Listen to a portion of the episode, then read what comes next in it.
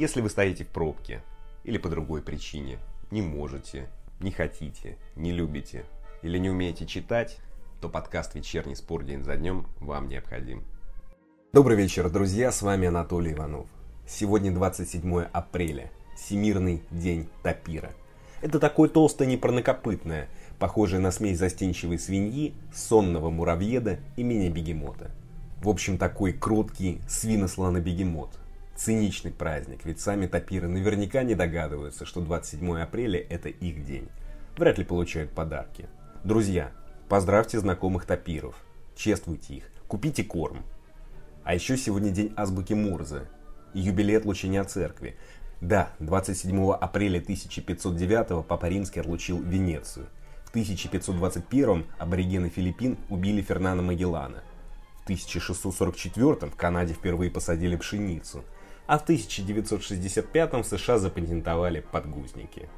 Еще сегодня празднует день рождения легенда «Динамо» и бывший главный тренер Сочи Александр Точилин.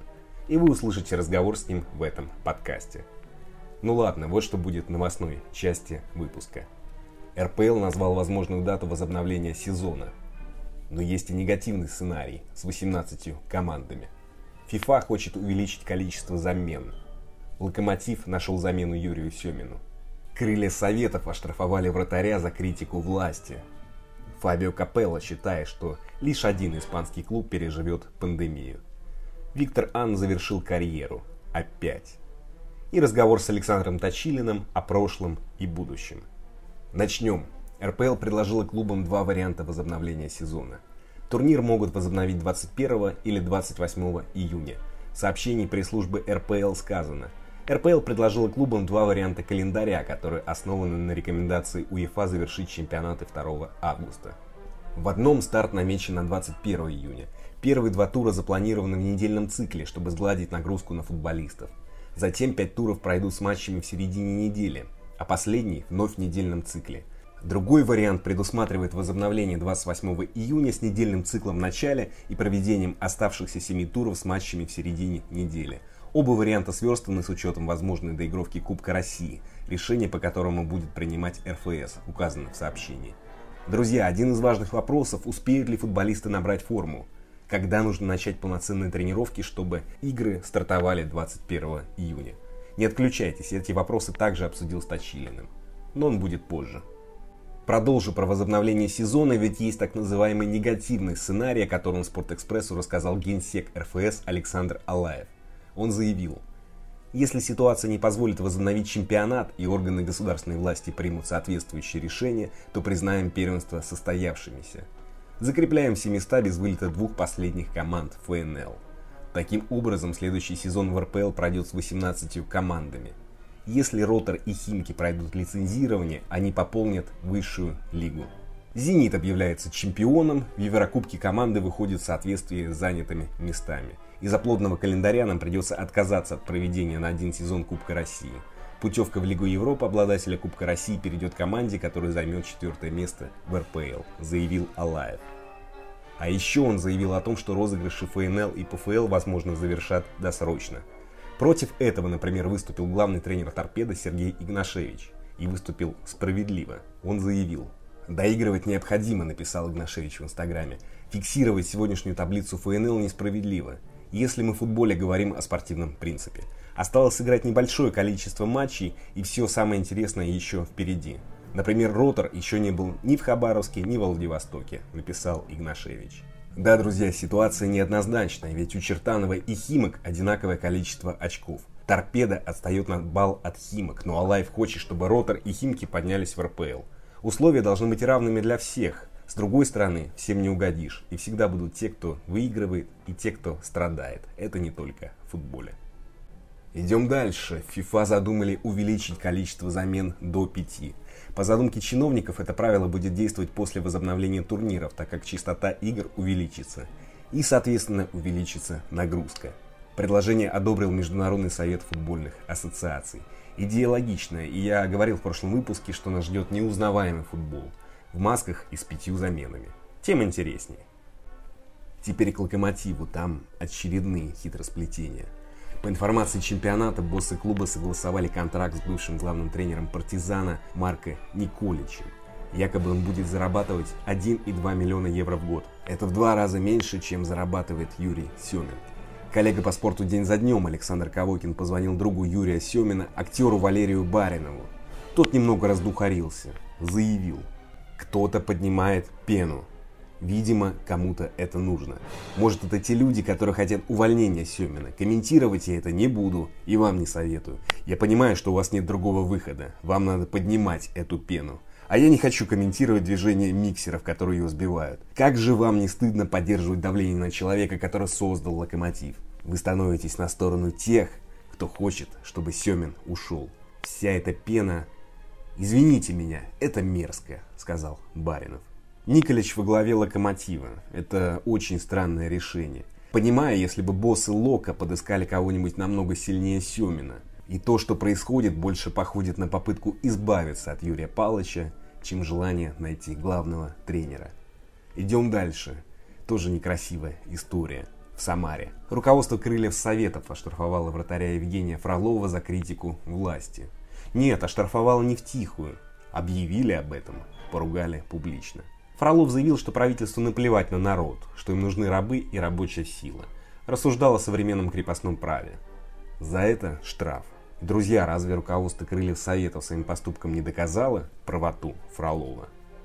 Перейду к бывшему главному тренеру сборной России Фабио Капелло. Он считает, что Реал это единственный испанский клуб, который не будет разрушен экономическими последствиями пандемии COVID-19.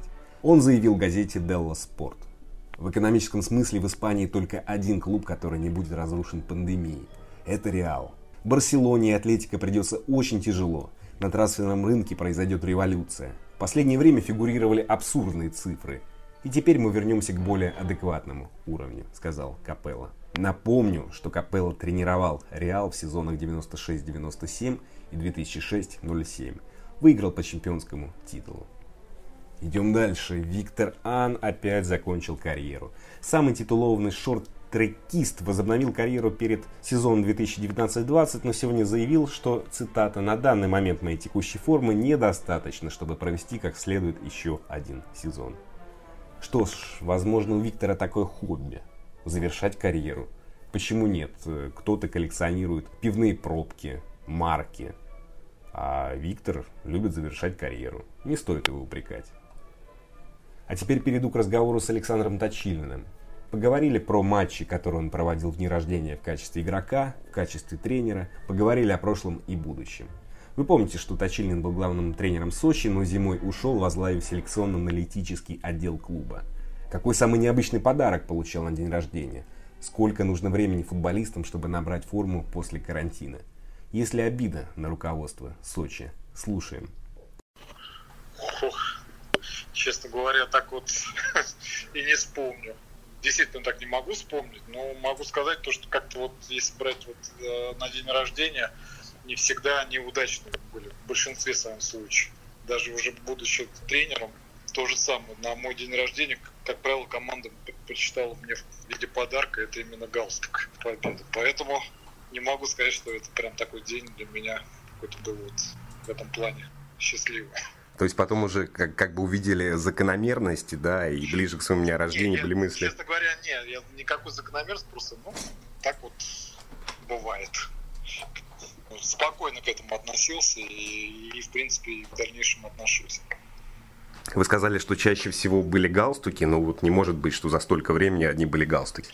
Не, ну были, ну вот так вот, честно говоря, не могу вот вспомнить, э, потому что ну, как-то честно говоря, для меня день рождения, я никогда его там особо так не отмечал. И для меня это больше как грустный праздник, чем радостный. А почему грустный? Таких, ну как, когда ты становишься на год старше, тебе начинает сельский потом это как бы в пику вставлять. Поэтому к этому спокойно всегда относился. А может, вот если в классическом понимании подарок от футболистов, от руководства, может быть, что-нибудь необычное, Бентли, мандолину, бобра вам подарили, что-нибудь было такое? Ну, в свое время было у нас э, еще в бытность Динамо, когда достаточно были непростые времена, у нас тогда на тот момент был я даже не могу сказать, как президент или как э, генеральный директор был такой Сергеенко. в свое время, после Толстых. Вот тогда могу сказать, что вот как раз он на свой короткий тот период присутствия в команде как раз вел достаточно такие вот понимания поздравления. И достаточно по тем временам на день рождения подарил крупную сумму денег. И при том те, у кого были плюс-минус э, в эти дни а, дни рождения, вот они тоже получили в таком в конверте в эквиваленте достаточно по тем временам неплохую сумму. А крупную примерно можете вот раскрыть? Ну, по тем временам это был там районе там, тысячи евро. Это был, если не ошибаюсь, где-то 2002 год, когда уже более коммерческие времена настали. Александр Васильевич, немножко про футбол нынешний поговорим. А сколько нужно футболистам времени, чтобы выйти к полноценным играм? Сколько им сейчас нужно тренироваться, чтобы набрать полноценную форму для после выхода из карантина? Ну, полноценно, вот если вот прям вывести на пик, то это в районе где-то месяца. Если мы говорим о том, чтобы подвести э, к началу чемпионата, скажем так, вывести где-то на 70%, то мне кажется, и опять же, вот за тот короткий опыт, то, что у меня был, ну, где-то нужно, наверное, недели две-три чтобы, по крайней мере, подвести и уже быть готовым. Но, опять же, все зависит от того, в каком состоянии футболисты подходят к первому дню непосредственно тренировок. Подталкиваться еще. Потому что, насколько я понимаю, если мы говорим про сегодняшнюю ситуацию, то многие а, футболисты в удаленном режиме, они себя готовят и более-менее они в тонусе. Для того, чтобы их ну, подвести к чемпионату, к тому, чтобы они могли войти ну, уже где-то в районе 70%, ну, возможно, достаточно двух, от, от двух до трех недель. То есть, в принципе, можно сказать, это как э, полноценный э, межсезонный сбор, да, вот предстоит, чтобы действительно ну, футболисты комфортно предсезонные сборы, как правило, они у нас длятся э, намного дольше. Если зимнюю брать, то там как минимум полтора два месяца а по премьер-лиге, а, а, а в летнем периоде, опять же, это в районе месяца, поэтому тут все-таки больше. И поэтому, когда мы даже все специалисты, когда отмечают, в каком состоянии готовы, они там говорят, ну вот мы готовы там на 70%. Дальше там, ну опять же, все зависит от подготовки, можно и форсировать, и тут просто зависит от того, кто конкретно какую задачу ставит, в каком состоянии. Потому что бывает так, что кто-то форсирует, но опять же там за три недели это достаточно тот срок, когда команда она уже будет боеспособна. Они могут выйти сейчас в состоянии хуже, чем после отпуска, скажем, или нет? Потому что все-таки в отпуске, да, человек расслабляется, но какая-то активность происходит, вот если сравнивать с состоянием, которое сейчас. Ну, опять же, сегодняшнее положение футболистов позволяет, наверное, быть и активным, и быть готовым и плюс э, здесь же именно психология, они понимают, что да, это время на какой-то период, и к этому в этом периоде надо себя готовить и быть готовым в любой момент стартануть. Поэтому здесь в плане ответственности э, намного, оно намного выше. Сегодня в РПЛ заявили, что турнир планируют возобновить 21 июня, это примерная дата. Получается, что в конце мая уже должны быть полноценные тренировки, и уже о карантине речи не, не может и идти. Тут, как я понимаю, все зависит от регионов. Поскольку я сейчас нахожусь в Сочи, мне кажется, здесь это можно и намного раньше вот этот э, снять карантин для того, чтобы команда могла готовиться полноценно к продолжению чемпионата. В каждом регионе по-своему. Но опять же, все-таки должны отталкиваться от того, что, скорее всего, это будет где-то, наверное, где-то с 1 июня, может быть, в конце мая, где-то после майских праздников уже такой карантин будет снимать. Ну, все опять же зависит от ситуации в стране в целом. Осталось сыграть 8 туров, получается, что чуть больше месяца, если возобновление в конце июня. Это такой график вам не кажется слишком жестким, учитывая, что футболисты долгое время просидели на карантине, несмотря на подготовку и форсированную подготовку? Ну, мы много на эту тему там э, шли разговоры. Мы и очень часто нам приводили примеры там, европейский чемпионат, там, тот же э, английскую премьер-лигу, где достаточно в этом графике э, команды для них это нормально. Для себя, опять же, там недавно работает там в той же ФНЛ, там это тоже график, он достаточно часто бывает, и он, в принципе, приемлем. Может быть, не совсем для премьер-лиги, поэтому мое мнение, что в таком графике там, за полтора месяца можно легко уложиться. То есть те, кто ссылаются на перелеты и так далее, это не, не столь сильно изматывают, как об этом говорят. как ну, об этом принято поверьте, говорить? Я прошел в ФНЛ, и там все намного жестче и все намного, а, скажем так, премьер-лига даже рядом не стоял по тем перелетам и а, в плане той же логистики. Сейчас большинство команд премьер-лиги летает чартерами и нет таких расстояний. Поэтому достаточно, опять же, по уровню профессионализма клубы, там, где есть э, восстановление и все моменты. Поэтому я не вижу какой-то определенной проблемы именно в таком графике. Тут больше зависит уже непосредственно от команд, плюс с учетом именно глубины состава. Да, чтобы вот правильно распределить вот эту нагрузку. Те команды, которые достаточно имеют глубокую скамейку, им в этом плане будет намного проще, чем команды, которые располагают, скажем так, одним составом.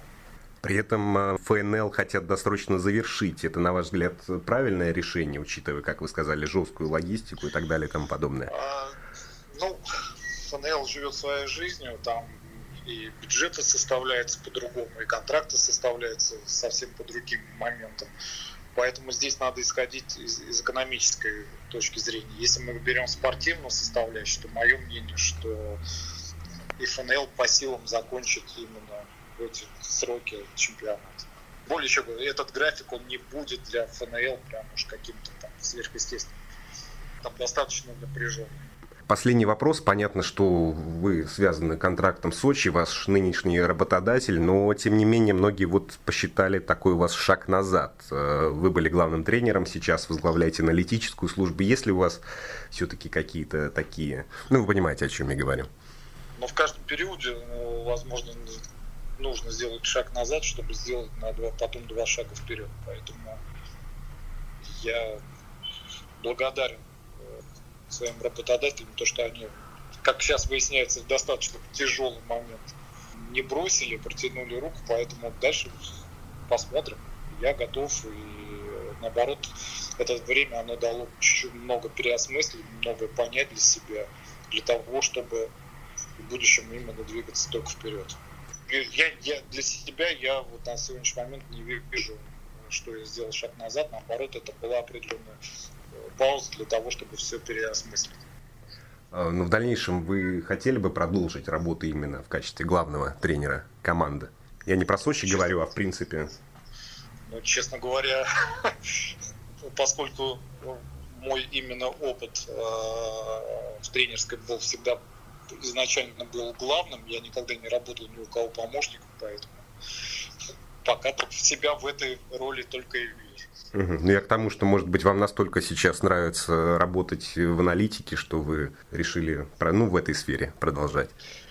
Вы понимаете, то, тот адреналин, который я почувствовал, особенно в попадании в премьер-лигу, его ничем не заменить, поэтому мне именно больше все-таки ближе дальнейшая такая активная тренерская работу.